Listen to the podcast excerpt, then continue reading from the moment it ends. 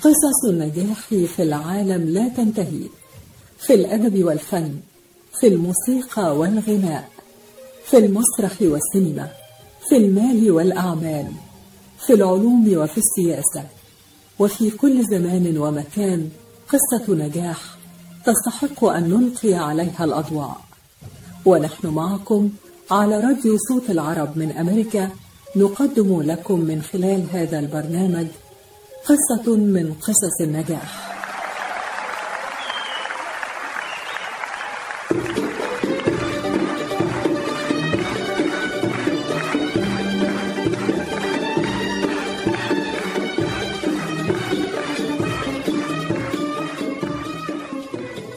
قصة نجاح.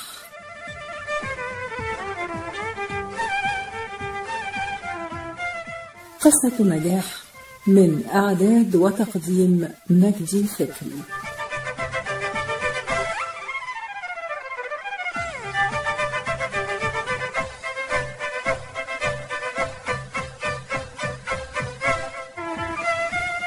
مستمعينا الأعزاء، أهلا بكم معنا في هذه الحلقة الجديدة من حلقات هذا البرنامج، والتي نقدم من خلالها قصة جديدة من قصص النجاح.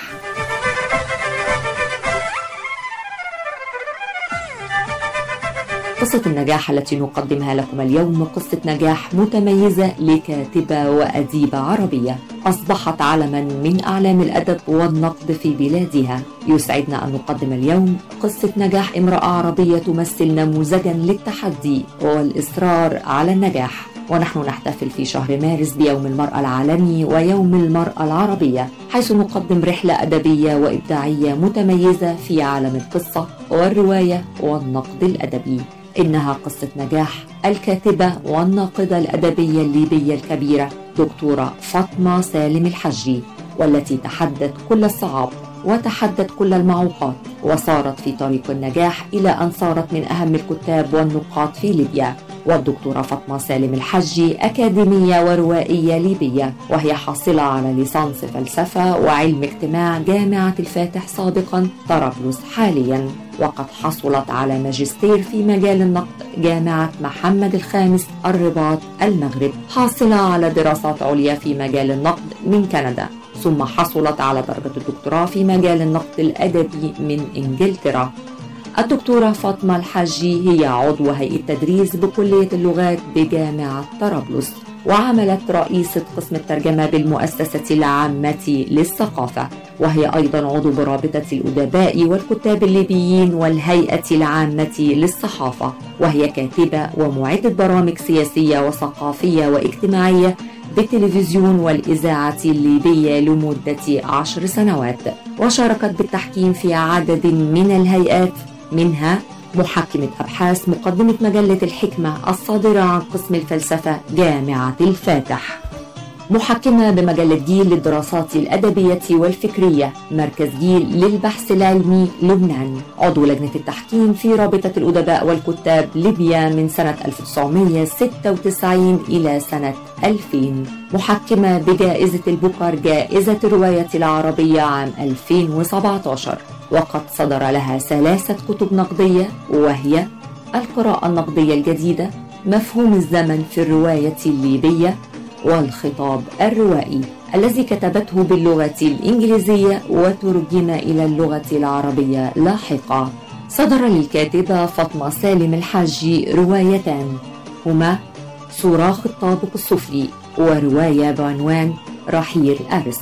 شاركت بأبحاث في العديد من الملتقيات الأكاديمية العلمية والأدبية، ولها في مجال الدراسات النقدية عدة كتابات، منها أثر إرهاب الربيع العربي على المرأة في ليبيا، التداولية وتحليل النص الشعري، النقد بين التقييم والإبداع، بناء الإنسان وإشكاليات تحقيق العدالة في فترة ما يسمى بالربيع العربي، ملامح الروحانية في النص الشعري الحديث في الصالون السياسي الليبي المسكوت عنه في الرواية النسائية، مفهوم الجسد في ثلاث روايات عربية، المدينة في الرواية الليبية، قراءة في المسرح التجريبي الليبي، والتأثر بالمسرح الغربي أوجان يونسكو نموذجا.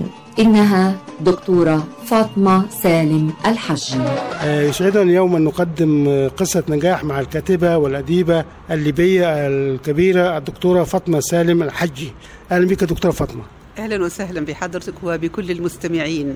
يمكن احنا في شهر مارس، وشهر مارس عندنا في مصر معروف أنه شهر المرأة، ثمانية مارس يوم المرأة العالمي، وستة عشر مارس عندنا يوم المرأة المصرية، وأيضا واحد وعشرين مارس هو عيد الأم، مش في مصر فقط، في أكثر من دولة عربية.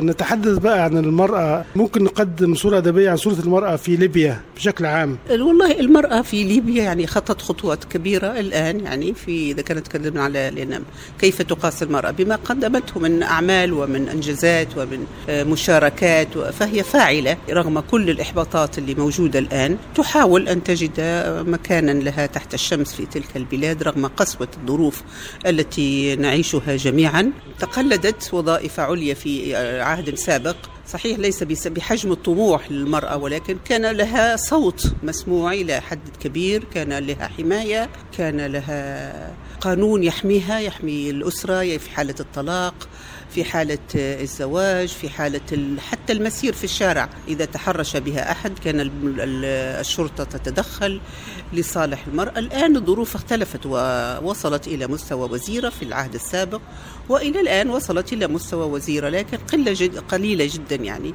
في هذه المرحلة، نتيجة الظروف التي تعيشها البلد من انقسام وحرب أهلية وتيارات جديدة دخلت على المجتمع الليبي، والآن دفعت بها خطوات إلى الخلف وليس إلى الأمام، خوفا طبعا أكثر منه عدم قدرة، ولكن خوفا من الظروف، لأن الاعتداءات الآن في الشارع والقتل في الشارع، فهي تخاف المرأة الآن، وهذا حد من إقدامها على الخروج إلى ساحة العمل أو إلى قضاء حوائجها في ساعة مثلا مساء أو في أوقات معينة، لأن لا يوجد أمان.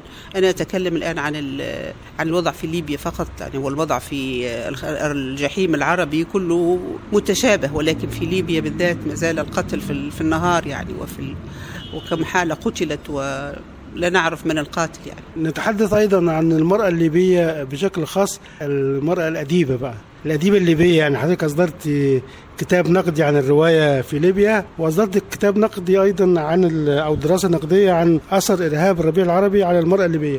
الأديبة الليبية أين تقع الآن في وسط الأدب العربي؟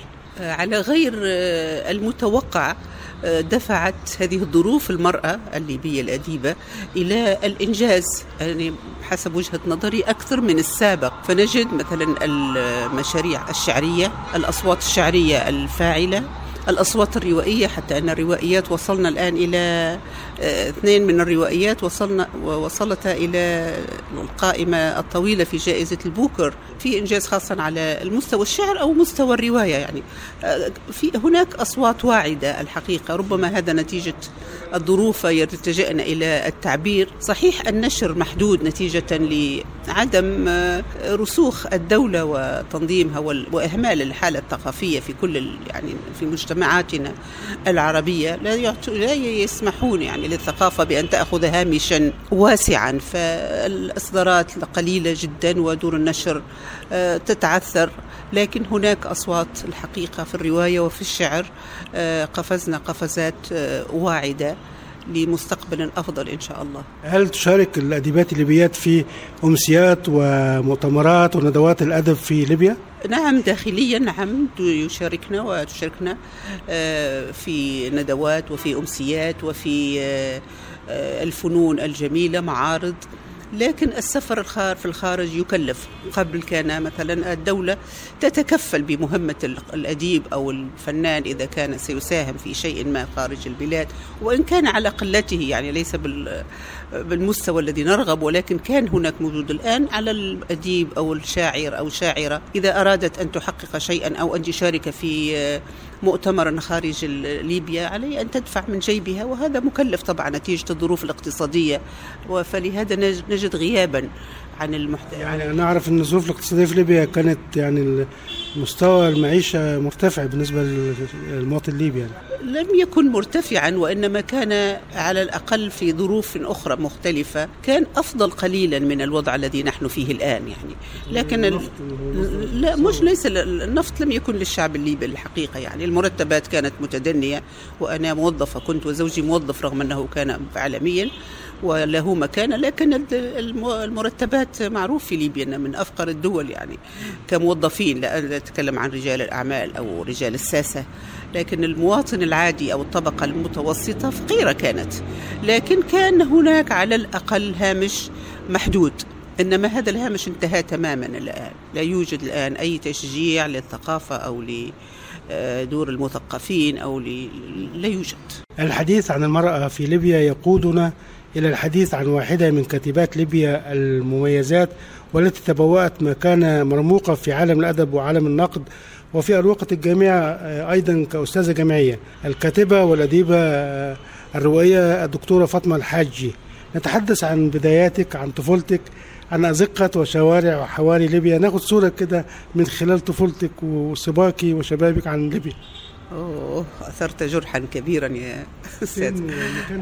نعم، طفولتي كانت عادية، لكن كنت في بيت علم، أبي كان شاعرا لكنه كان متصوف يقرأ الشعر المتصوفين، وأخوتي أيضا الاثنان الأكبر مني كانوا شعراء، محمد أخي محمد وعمر عمر الحاجي ومحمد سالم الحاجي. محمد سالم الحاجي كتب القصة القصيرة ونال جائزة في تلك الفترة، يعني في الجائزة تقريبا القصة العربية، وعمر شاعرا وكان له مكانة أيضا. فنشأت في بيئة متفتحة رغم أنه المدينة في طرابلس، نعم في طرابلس في حي نعم في طرابلس نفسها في حي يسمى جرجارش، حيث كان يسكن الكثير من الأمريكان في تلك المرحلة، لأن كان مخ... أيام قبل ثورة الفاتح كان هناك منطقة يعيش فيها الأمريكان، فهذه المنطقة اسمها جرجارش، فكنت أسكن هناك. فنشأت قد درست في المدرسة وكانت الحياة بسيطة وجميلة، وتزوجت مبكرا وأنجبت مبكرا، ولكن وصلت دراستي. الطفولة لم تكن هناك ألعاب كما قلت في روايتي، لا يوجد ألعاب، لا يوجد حدائق، لا يوجد منازه للأطفال، كنا يعني حتى يعني أنا نشأت قبل الثورة بقليل، يعني ثورة أو نظام القذافي أو ماذا يسمون هذا العهد، يعني لا يوجد لا ملاعب ولا مسابح ولا أي أنشطة للأطفال ولا مسارح. مسرح الطفل فيه محدود جدا ولنصوص محدودة جدا. طبعا نحن نعرف الفترة تلك كانت يعني موجهة حسب الأيديولوجيا السائدة في تلك الفترة، فنشأت داخل بيتنا، يعني لم يكن مسموحا إلى البنات يخرجن مثلا للشارع، فكنت أقرأ كثيرا وأستمع إلى الراديو وأحفظ القرآن. والدي كان شيخا أزهريا وكان من المحاربين ضد الإيطاليين، لكنه كان متنور، تعلم في مصر نعم، وكان متنورا يعني. لم يكن يعني بهذا الشكل أي التشدد، حتى عندما كنت أسأله يقول لي استفتي عقلك واستفتي قلبك، وأنا تلك الطفلة الصغيرة. فهذا مكنني البقاء في البيت من القراءة والاطلاع، وكنت ناهمة أحب القراءة. وأبي عندما أصبح شيخا كبيرا لم يعد في مقدوره أن, يد أن يقرأ، فكنت أقرأ له أجلس بجانبه. تناولت هذا في روايتي الأولى، صراخ الطابق السفلي، أحيانا أص أخفت صوتي لأن إخوتي يلعبون وأنا أريد أن ألتحق بهم، فأريد أن أضع الكتاب، فبيده مروحة، لم تكن هناك مكيفات في تلك الفترة، فلا أدري حتى تأتي المروحة ليضربني بها، أقول اكملي اكملي. هذا أفادني في تلك الفترة، حسست بالإحباط يعني بالظلم، هم يلعبون فقط، لأن كان كان يقول والدي أن صوتي جهور وأنني أجيد القراءة، ف... وهذا مكنني من التعلم القراءة والكتابة حتى قبل أن أدخل المدرسة. فهذا بنى عندي وجدانا مختلفا، طبعا وجدانا مختلفا، لكنه حملني وزرا كبيرا. كنت أقرأ عن مقتل الحسين وكربلاء وكنت أبكي، طبعا هناك كتب تفصيلية، أنت تعرف أن ليبيا كانت تابعة للدولة الفاطمية، وهناك كتب يعني من أثرها ما زالت موجودة، وأبي محتفظا بها، هو ليس شيعيا ولكنه كان يحب هذه المواضيع وبكل اتجاهات التصوف. فكنت أقرأ اللي في رثاء الحسين وأبكي وأنا صغيرة، لم يعني لم أكن أدري ما معنى هذا الكربلاء، يعني كنت أحسب أنه الكرب وليس الموقع يعني. قرأت مثلا المضرية، قرأت ألفية ابن مالك وأنا طفلة أرغمني على أن أحفظها، فطبعا تشكل وجداني من هذه المرحلة، ودائما كنت أكبر من أقراني في المدرسة.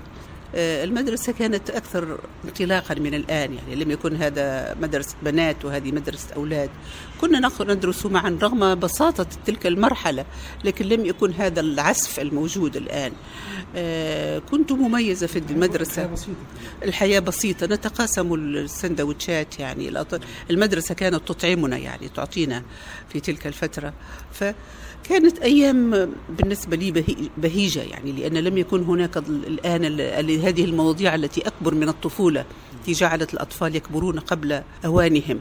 أنت أنت بنت، أنت يعني مشكلة الجسد لم تكن موجودة على السطح. صحيح نحن كنا في محا... نعتبر مجتمع محافظ، ولكن ليس بالكيفية التي فيها، يعني يعتبرون الآن الفتاة نجسة، ابعدي عني يعني. فكنا نلعب أولادا ونتقافز ون... طبعا اللباس كان عاديا، لم تكن هذه المظاهر الموجودة الآن يعني. آه... كان الدين داخل كل إنسان وليس هزيا ومظاهر يعني أبدا، وأنه كان المجتمع متكافل مع بعضه، وكنا جيران متحابين، فكانت الحياة أجمل بكثير يعني. لا أذكر أنني أحد مثلا من الأولاد تحرش بي أو قال لي والدي لا تلعبي مع هذا، أو كان كان فيه براءة وحسن وحسن ظن.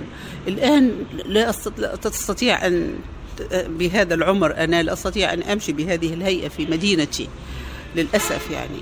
فهذه هذه المرحلة التي دخلت فيها، دخلت معهد المعلمات لأن كانت قريبة من بيتنا، ثم تزوجت تزوجت وأنا في الثامن عشر من عمري، يعني صغيرة جدا، لكن كنت أريد أن كان شرطي الوحيد على زوجي أن أواصل تعليمي، وهو كان رجلا متفتحا رحمه الله يعني، لم يعارض أبدا. فكنت أدرس منازل، أذهب للتدريس وأدرس في البيت، ولا أستيقظ مبكرة. أنا أبي كان إمام جامع، فمن من صفتي أو من طبيعتي أن أنا يعني أن أستيقظ مبكرا، هذا ساعدني على الدراسة وعلى طبعا كل ذلك البناء الذي وضعه والدي رحمه الله أفادني في كل مراحل الدراسة. لم أجد مشقة وأنا أقرأ، لأني قرأت حتى الكتب العلمية القديمة، فهذا مكانني من النجاح. ثم دخلت الجامعة بعدما أنجبت طفلين، دخلت الجامعة، درست في قسم الفلسفة. نتوقف هنا قليلا ونستمع إلى فاصل. قصة نجاح. تحس إنه إيديك عم تنمل، أو كتفك عم يجمد، أو أصابعك عم تورم وما عم تقدر تشتغل فيهم مثل ما بتريد؟ مرحبا، أنا الدكتور عبد المجيد قطرنجي. زورونا بموقعنا الإلكتروني دبليو دبليو دبليو دوت كاترانجي هاند سنتر دوت كوم لتتعرفوا على كيفية العلاجات لإصابات اليد والكتف والكوع، وإن شاء الله تقدروا تشاركونا بافتتاح مركزنا الجديد في تروي ميشيغان، ونتمنى لكم العفو والعافية. للمواعيد زورونا في عيادتنا الواقعة على خمسة عشر خمسة وستين في مدينة تروي البناء F، أو اتصلوا بنا على الرقم two four eight eight six nine four two six three. That's two four eight eight six nine four two six three.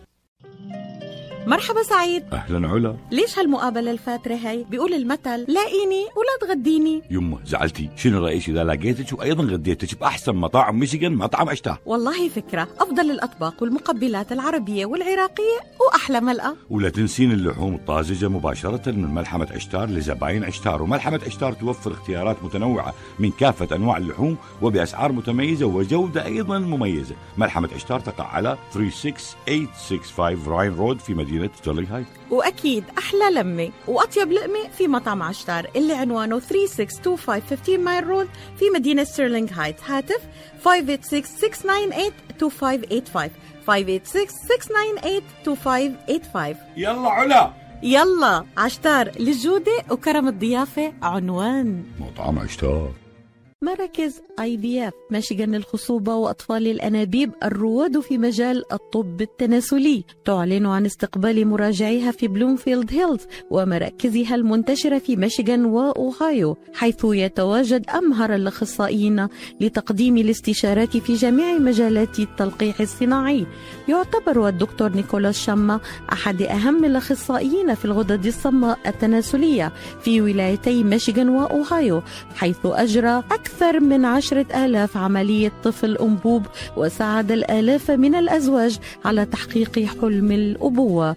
يحمل الدكتور شمة شهادة البورد الأمريكي في كل من أمراض النساء والتوليد، أمراض الغدد الصماء، التناسلية والعقم، رعاية طبية ممتازة وتفهم عميق للأثر العاطفي والنفسي لحالة العقم. للاستفسار اتصلوا على اثنين أربعة ثمانية خمسة اثنين تسعة صفر صفر اثنين أربعة ثمانية خمسة اثنين تسعة صفر صفر.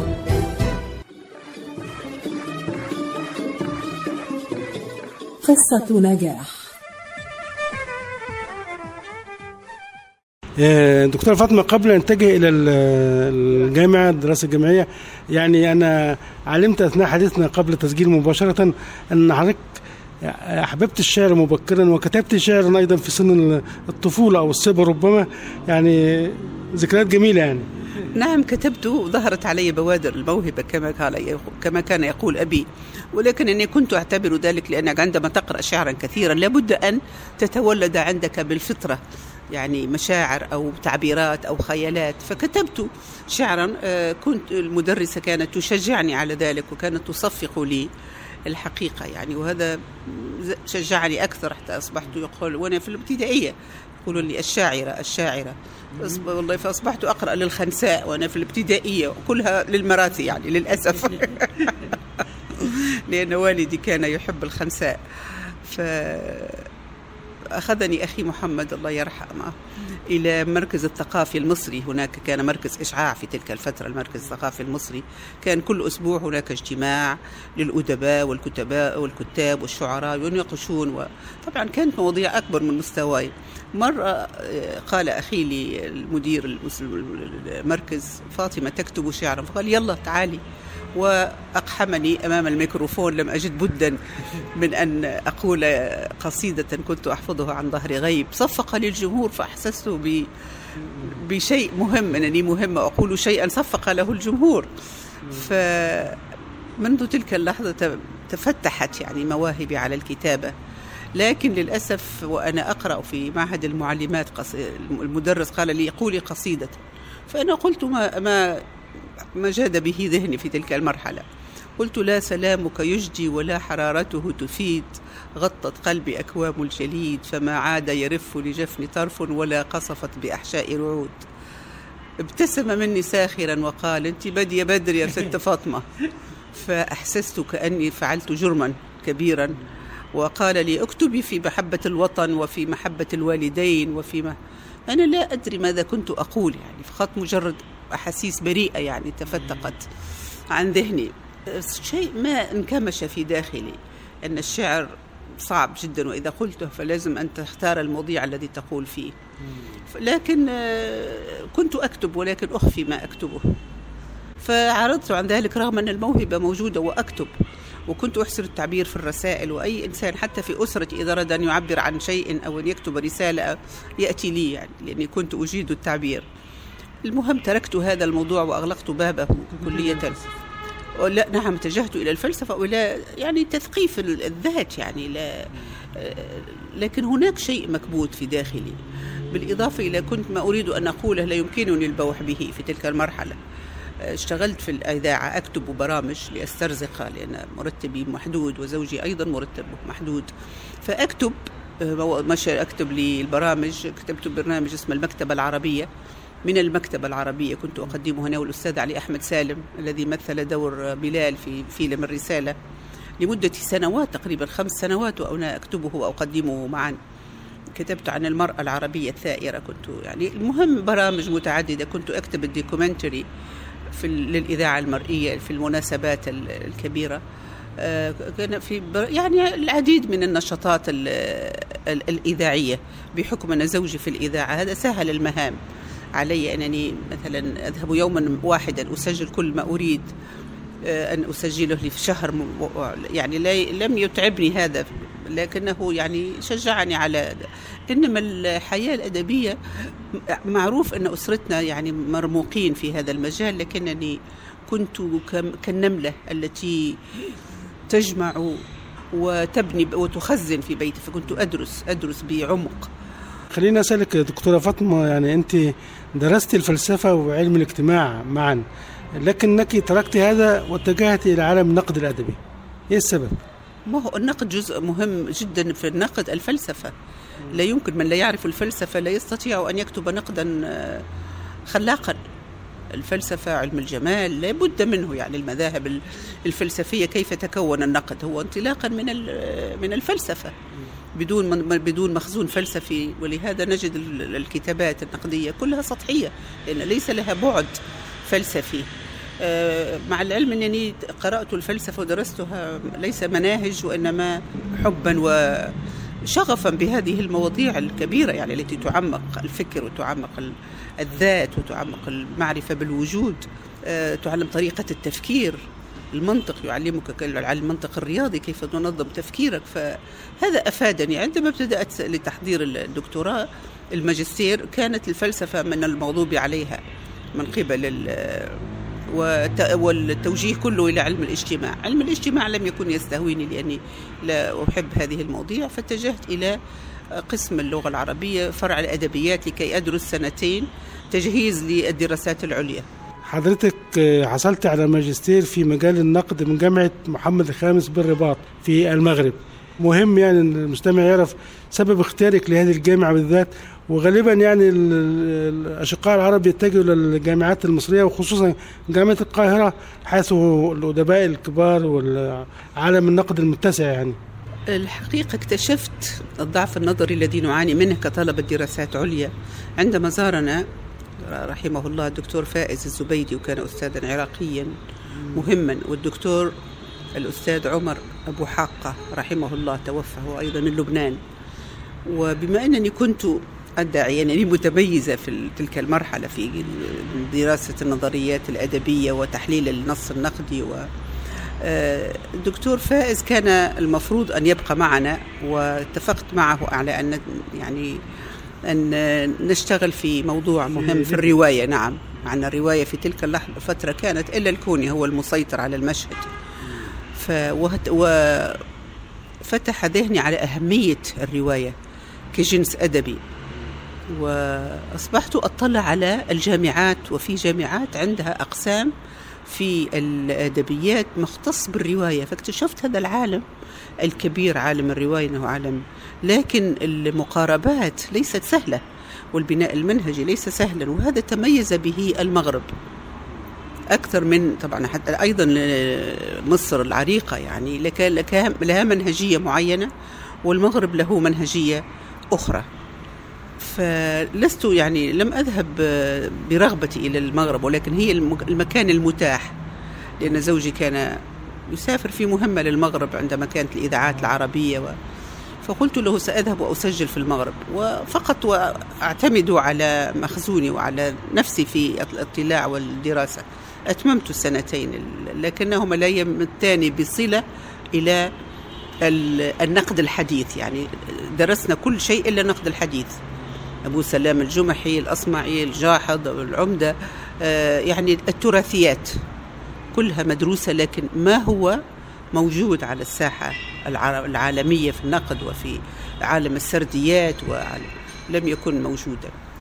المهم قدمت تقديما الحمد لله، لم يكن يعني به الكثير من الشوائب، وأجيزت الدراسة وجمعت كتبي وراجعت إلى ليبيا لكي أبدأ في تحضير الدراسة الماجستير في الزمن في الرواية. وأخذت ثلاثية أحمد إبراهيم الفقيه رحمه الله الأديب الكبير كنموذجا لتحليل هذه الدراسة، وفعلا الثلاثية فيها لعب زمني كبير.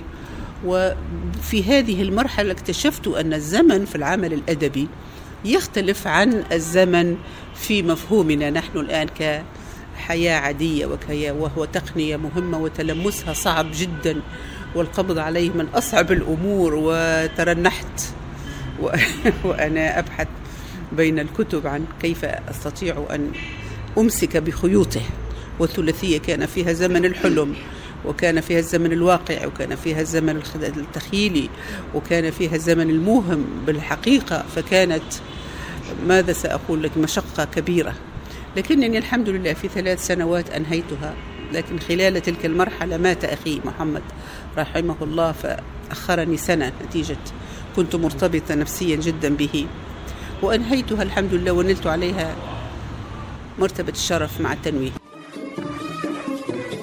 قصة نجاح. حكم عيونها فهم في العين وافهم كمان في. ومن بمثل خبرة الدكتور عماد نقاش أستاذ الطب وجراحة العيون في جامعة وين، خبرة طويلة في التعامل مع أمراض العيون وجراحتها، عمليات تعديل وتصفية النظر، إزالة الماء الأبيض والأسود، الجلوكوما، وتصحيح النظر من أثار مرض السكر.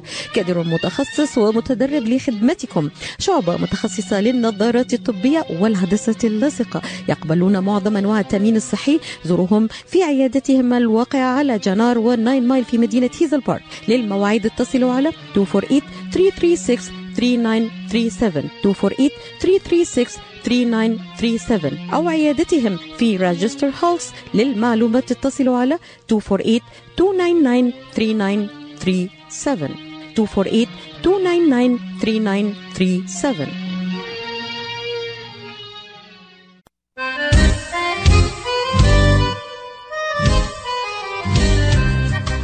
New Concept Products and Design. بإدارة ناجي عبود. هل تحتاج فتح مطعم؟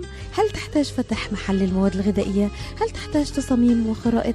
اتصل بناجي عبود على الرقم سبعة ثلاثة أربعة سبعة أربعة أربعة تسعة سبعة تسعة. هل تريد شراء معدات المطابخ والمطاعم وبأسعار مخفضة وتسهيلات بالدافع؟ اتصل بناجي عبود الآن على الرقم سبعة ثلاثة أربعة سبعة أربعة أربعة تسعة سبعة تسعة. خصم خمسة بالمئة عند الشراء بخمسة وسبعين ألف أو أكثر على كافة المواد. لمزيد من المعلومات زوروا موقعهم الإلكتروني على دبليو دبليو دبليو دوت نيو كونسبت برودكتس دوت كوم أو زوروهم في موقعهم الجديد واحد ثلاثين ألف ومئة وخمسة وثمانين Schoolcraft in Livonia. ناجي عبود، العلامة المميزة في عالم المطابخ.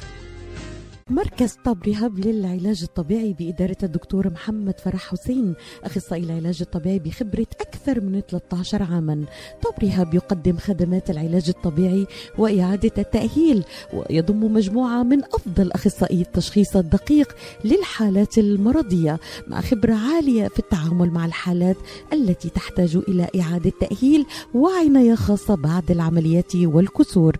طبري هب يستقبل كل الحالات المتعلقة بألم الرقبة، الظهر، المفاصل، شلل الوجه، الانزلاق الغضروفي، عرق النساء، الحوادث وإصابات العمل. خبيرات في المعالجة النسائية لخصوصية تامة للسيدات. عندما تبحثون عن رعاية متميزة اقصدوا طبري هب للعلاج الطبيعي، الواقع على واحد خمسة صفر صفر واحد ماشيغان افنيو. وللمواعيد اتصلوا على ثلاثة واحد ثلاثة ثمانية أربعة ستة صفر خمسة خمسة خمسة.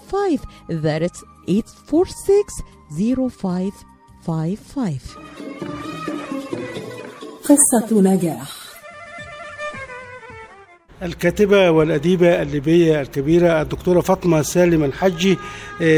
تركت القاهرة وتركت ليبيا والمغرب، ثم اتجهت إلى بريطانيا لاستكمال دراستك العليا، وحصلت على الدكتوراه من هناك.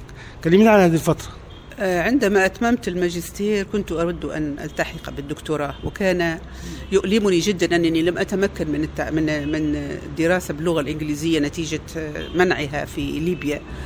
ونعم جت فترة يعني منعوا اللغة، تدريس اللغة الإنجليزية، ومنعوا العزف الأجنبي، حرقوا الكتب وحرقوا الآلات الموسيقية الغربية، فحز في نفسي ذلك كثيرا للأسف. فكنت وراء التحدي كما قلت لك، لا أدري لماذا ركبت الصعاب، يعني كنت سأعد طروح الدكتوراه باللغة الإنجليزية، فطرقت الأبواب كي أحصل على منحة الحقيقة، لكن كان صعب جدا. فاتجهت إلي إلى في البداية قبل أن أذهب إلى بريطانيا ذهبت إلى كندا، ودخلت إلى جامعة ماغيل ودرست سنتين، في السنة الثالثة نعم وأخذوا دراستي في الماجستير، وحتى عفوني من لأن الجامعة المغربية كان لها مستوى عالي، يعني لم يعطوني زي ما يقولوا اكسترا كورسز، يعني الوحيدة اللي كنت جاية من العالم الآخر اللي هو الثالث، وعفيت من نتيجة اللغة الجامعة المغربية هاي ستاندر عندهم. بدأت في الدين، وأخذت موضوع الزمن في الفكر العربي، وكان موجهي إريك أورمسبي وهو الآن في لندن من أحسن البروفيسورية في. لكن قبل ما نتكلم عن الدكتوراه، حضرتك تعلمت أجدت اللغة الإنجليزية إمتى؟ في أنا أنا درست في صغري اللغة الإنجليزية، لكن لم أتمكن من مواصلتها لأنها منعت، فكان عندي بيسك، كان عندي أساسيات اللغة الإنجليزية. أنت في كندا بكتير؟ طبعا أخذت مستوى أعلى طبعا في كندا، لأنك لا يمكن أن تدخل الجامعة إذا لم تتحصل على التوفل، ولكي تتحصل على التوفل يجب أن يكون عندك مستوى عالي جدا من اللغة الإنجليزية. فأنا كان مستواي لا بأس به، يعني فوق المتوسط وجيد، لكن لا يؤهلني أن أدخل، ولا أكون لم أكن أعرف شيئا عن الكمبيوتر. فتصور من الشرق الأوسط أو من الوطن العربي تأتي فاطمة لا تعرف شيئا عن الكمبيوتر ويضعونها أمامه، ومستواها في اللغة كنت أحسب نفسي جيدا، فدخلت تحت الفقر في مستوى اللغة قياسا بمستواهم، ويقولون لي هذا التوفل. فتصور حجم المعاناة، يعني ما بدأت منذ الصباح الباكر حتى الليل أدرس وأدرس، إلى أن فشلت مرة ثلاث مرات في الحصول عليه، وتمكنت إلى حد غير، لأن الكتابة كلها بالكمبيوتر. المشكلة الكبرى الكمبيوتر، يعني الإنجليزي ممكن نقول مقدور عليه، تستطيع أن ت... لكن لا يمكن أن يعني مربك أن تمتحن على جهاز لسه متمكنا منه، وفي نفس الوقت يجب أن معلوماتك تضعها. أنا كنت أتوسل إليهم دعوني أكتب لأن هذا أسهل لي، لكن لا يمكن، ما فيش. ثلاث مرات كنت لا أحصل عليه حتى يأس وكنت أعود، لكن رابع مرة الحمد لله حصلت على ستمائة، فكان هذا يعني المطلوب للجامعة. قدمت لجامعة ماغيل وكلهم يقولون لي لا جامعة ماغيل صعبة، وبحول الله يعني الحمد لله يعني. وعملت كذا امتحان في تورونتو، في آه نسيت المقاطعة الأخرى التي عملت فيها، أوتوا أوتوا اي العاصمة، ف ولم أتمكن. لكن ماغيل الحمد لله نجحت في مقابلة وقبلوا ملفي وابتدأت أدرس. ليش في كندا ما كملتش؟ لأن الجو كان بارد جدا، وأصبحت مصابة بمرض السعال المتواصل، فالدكتور قال لي هذه البيئة لا تناسبك، فانتقلت إلى جامعة دارم في إنجلند، على الأقل الجو أحسن. ووصلت مع الدكتور بول ستاركي اللي هو رئيس القسم، قسم دراسات الشرق أوسطية كانوا يسمونها يعني، فوصلت معه دراسة وأنهيت الدكتوراه الحمد لله، وعدت إلى ليبيا لأدرس في جامعة الفاتح التي هي الآن جامعة طرابلس في كلية اللغات. وهذه مرحلة مهمة جدا، اكتسبت التحدي وحصلت على الدكتوراه بامتياز، كما الماجستير أيضا وباللغة الإنجليزية كما حلمت. الدكتورة فاطمة سالم الحاجي، الكاتبة والأديبة والناقدة الليبية المعروفة، حضرتك كنت محكمة أيضا في جائزة مهمة في الوطن العربي، وهي جائزة البوكر أو جائزة الرواية العربية، وهي الجائزة الأكثر شهرة والأكثر أهمية في الوطن العربي. كلمين عن هذه الفترة، وهذه طبعا فترة مهمة جدا يعني لا تنسى يعني في حياتك. طبعا من من أمتع الفترات في حياتي أنني أكون محكمة في جائزة البوكر الكبيرة. أول حاجة أحسست باعتراف بي كناقدة في الوطن العربي بعدما حققت الكثير من الدراسات الحقيقة الحمد لله، والتي في كل مؤتمر ألاقي استحسانا ونجاحا كبيرا شاركت فيه، ونشرت عدة أشياء. المهم أنك تقرأ هذا الكم من الروايات. وأنك تم اختيارك إزاي يا دكتور؟ والله ربما بالإشارة إلى أن لا صدفة، أو ربما لأن الأسماء الذين درسوا في إنجلند كانوا موجودين على على النت، وأنا كنت من من من هؤلاء يعني. فالبوكر اختي اخترته، لست أدري يعني من من الذي يعني يعني سيرتك الذاتية وأعمالك اللي قدمتك. ربما ربما اتصلوا بي وقالوا لي ما رأيك أن تكوني معنا محكمة، بعثوا لي إيميل لست أدري من أين حصل، طبعا فرحت جدا يعني، وبعثوا لي الكتب. وطبعا كنت في تلك المرحلة في تونس، ومشقة أن تحصل على تلك الروايات في تونس والتي تأتيك بالبريد، لازم أن تكون محصل على إذن كيف يتأتيك هذه الكمية، ماذا تفعل بها. وصدرت ومعاناة كبيرة لكي أخرجها وأقرأها، فكانت لكن كنت سعيدة، لأن كان في تلك المرحلة زوجي كان إلى حد ما تحسنت حالته الصحية من الجلطة، رغم كنا ما زلنا يعني بعيدين عن الوطن، لكن على الأقل كانت حالته مستقرة، مما سمح لي أن أقرأ تلك الروايات وأن أحاول أن, أن يعني أن أكون موضوعية إلى أبعد حد، لأن رواية البوكر الآن أصبحت في موقع الكثير ينتقدون بعض الأعمال، لكن في الفترة التي كنت محكمة فيها كانت منتهى الموضوعية الحقيقة مع اللجنة التي عملت معها. لكن أنت شاركت في البوكر كمحكمة، هل تفكرين الآن أن تشاركي كأديبة وكاتبة؟ والله لست من محبي، لا أحد يكره الجائزة لا شك في ذلك، لكن تركيزي الآن على جائزة القارئ عندما يقرأ كتابي، والكثير من الأساتذة النقاد يعني والمستمعين والمشاركين الذين قرأوا الرواية وما هو ردود فعلهم، هذه أكبر من أي جائزة. هذا هو لماذا نكتب نحن، لكي نجد من يقرأ ولكي تصل الرسالة أو تصل الجماليات التي أردنا أن نوصلها للآخر أن تصل بنجاح. إنما الجائزة إذا كان مبلغا ستضعه في جيبك، ولا أعتقد يعني أن هي بالدرجة الأولى اهتماماتي. قصة نجاح. العطاء قصة رائعة، بدايتها إنسان يهتم ونهايتها إنسان يحتاج.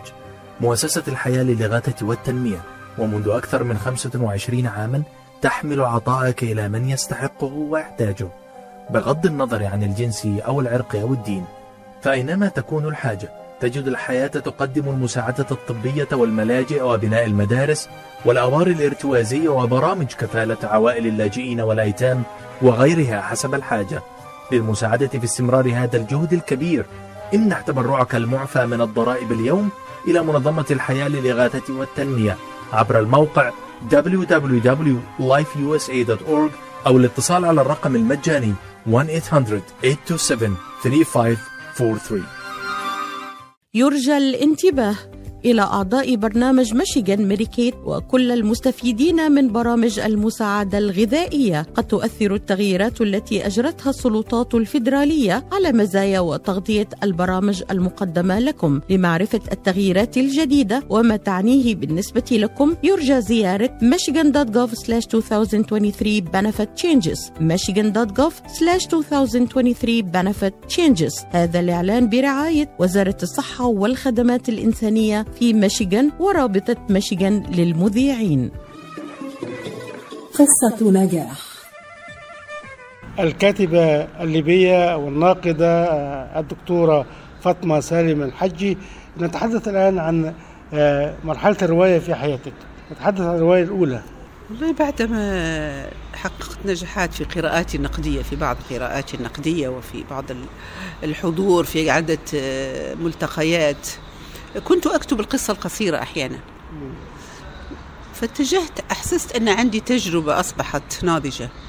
الفترة التي عشتها في سيباي وهي فترة التفتح كنا فيها معاناة كثيرة يعني، وكانت جديرة بأن تكون في رواية.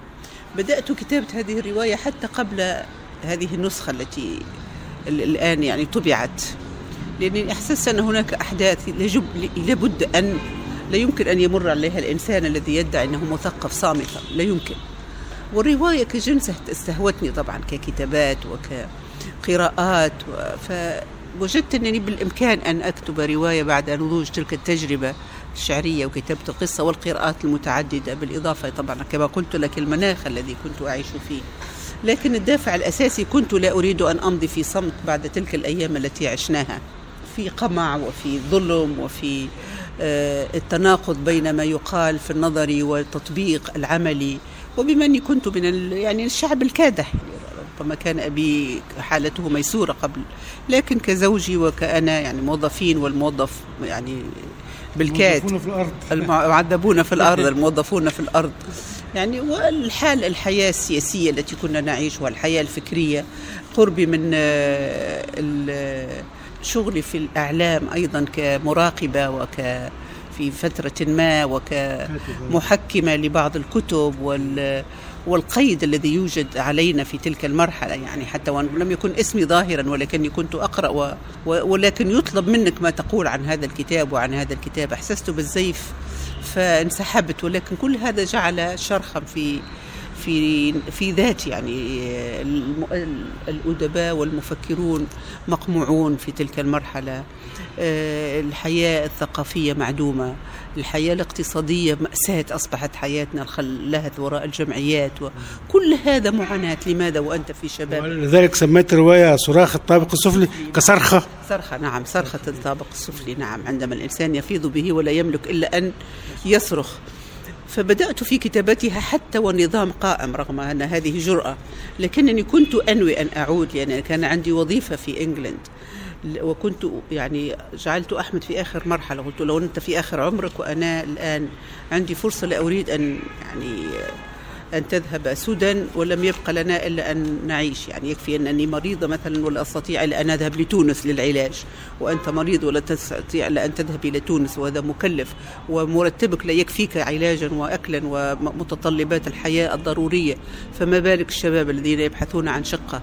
وهذه مأساة الشخصية الثانية في الرواية. بدأت فيها وهي جرأة طبعا إذا كان نشرتها في، لكن كنت أنوي نشرها خارج ليبيا، لأني كنت ناوي أن أغادر، وفقط لأن أحمد صحته تدهورت بقيت معه أحاول أن، وأحيانا هذا الصوت يخمد وهذا، لكن كنت لا أريد أن أموت في صمت. قلت على الأقل أوقع على رصيف الحياة قبل أن أموت، أنني مررت من هذه من مررت من هذا المكان وتركت بصمة، ربما قد لا تستهوي الكثيرين لكنها بصمتي أنا، ما أحسست به أنا، لأن يعني كنا نعيش كبتا رهيبا، يعني ما يقال وما يشاع، وكنا نسعد كل يوم بالإنجازات الجديدة وبال... لا ندري طبعا، هي دائرة كبيرة، لست متخصصة في تحليل الحياة، لكنني كمواطنة عادية بسيطة عانيت الأمرين لكي أكسب حياتي ويدرس أولادي دراسة. لماذا يمنعون أولادنا عن دراسة اللغة الإنجليزية بينما هم يدرسونها؟ لماذا؟ أليس هذا ظلما؟ فكنت أحسس بهذا القهر. المهم تشكلت تجربتي وبدأت في كتابتها. بعدما خرجت من ليبيا وأحمد زوجي يعني كان مصابا بجلطة، وبدأت يعني أسرعت، لأنني أين أيضا أصبت بأزمة قلبية حادة وكنت أموت، فكنت أريد أن أكتبها بأسرع ما يمكن قبل أن، كنت أحس أنني سأموت قريبا يعني. فكتبت هذه الرواية، لكنها هي متخمرة في ذهني من سنوات والشخصيات و... وكنت أرى يعني كنت أصاحب وكنت أرافق، وكنت أرى زوجي وهو يب يعني في التدريب العسكري العام وهو لا يملك قوت يعني ما يكفينا عندما نكتب برامج وإنتاجا قصصيا أو أدبيا أو شعريا، ملاليم لا لت... لت... تسد الرمق، بينما السادة يتجولون في سيارات فارهة، وفي سيارتنا تعبانة وقديمة ولا نملك ثمن سيارة، لأن السيارات ممنوع استيراد السيارات. لماذا ممنوع؟ لا ندري. الاستيراد الوحيد للسيارات المستعملة وكلها سيارات قديمة. لماذا القهر بينما في الشوارع المركوب حاجة ضرورية؟ كنت أحس بالقهر الساعة الثالثة وأنا أجلس في السيارة وزوجي في في الطابور ينتظر نصيبه من بعض السميد والدقيق وعلب زيت، ونفرح كثيرا إذا إذا جادوا علينا بعلب من الحليب المعلب وبقطع الجبنة، إذا جاءت مثلا أجهزة ثلاجات أو غسالات بالقرعة. آه ليبيا، نعم ليبيا، النفط هذا الذي لا أحد يعرفه عنه. دكتورة فاطمة الحاجي، نتحدث الآن عن الرواية الثانية لك، وهي رواية مهمة أيضا تتحدث عن الشأن الليبي والصراعات الليبية، وعنوانها رحيل أرس. رغم أن الاسم مأخوذ أو مقتبس من التراث الإغريقي اليوناني، لكن الداخل فيها عربي. لماذا اخترت هذا الاسم الذي يوحي أو قد يوحي للقارئ أنها رواية تاريخية، رواية حربية؟ هي رحيل أريس هي رواية رواية حرب، وأريس هو إله الحرب، وهو رمز. الكاتب بيختار الأدوات التي يريد أن يوصلها للقارئ يعني، وأحيانا القارئ لا يعرف، لكن عليه أن يعلم، عليه أن يبحث. الكثير من ليس القارئ العادي، القراء ربما بعض المثقفين سألوني ما هو أريس ومن هو أريس. هذا أيضا معرفة، وهذا جانب جميل من الرواية أنه أيضا فيها جانب معرفي. الرواية ليست فقط متعة جمالية ولا معلومة ولا لغة ولا عمر نضيفه لأعمارنا، ولكنها أيضا معرفة. فأريس خذيتها لأن رمز لإله الحرب، والذي نريد أن نطرده من ديارنا، لأن الحرب عمت في وطننا العربي كله، وفي ليبيا طبعا هذه المنطقة التي تتحدث عنها الرواية في شخصياتها، ولكن ليس في ليبيا فقط، هناك شخصيات من سوريا وشخصيات من تونس، لأن هذه النار شبت في كل الأراضي، ولكن كلها بمبدأ العلية، ليس ليس فقط لأن تونس، وإنما بضرورة البناء والحبكة في الرواية هي التي جعلتني أقحم هذه الشخصيات. في نهاية اللقاء بتقدم خالص الشكر الجزيل للأديبة الليبية والكاتبة والناقدة الدكتورة فاطمة سالم الحاجي، وهي صورة للمرأة العربية في قمة التحدي وقمة الطموح وقمة المثابرة، و أصبحت واحدة من ناقدات العربيات لا يشار إليهن بالبنان. بشكرك جدا على هذه الرحلة الجميلة في حياتك وفي عالمك الأدبي، أتمنى أن نلتقي دائما على خير. بشكرك جدا جدا وعلى وعد بلقاءات أخرى إن شاء الله. شكرا لك على هذا التقديم الرائع، وشكرا لكل الإخوة المستمعين في الولايات المتحدة الأمريكية، ونتمنى أن نلتقي على موجة أخرى أكثر سعادة. شكرا جزيلا. شكرا لكم مستمعينا الأعزاء، وإلى اللقاء مع قصة جديدة من قصص النجاح. شاركت في تقديم هذه الحلقة تنازي نورفل. قصة نجاح.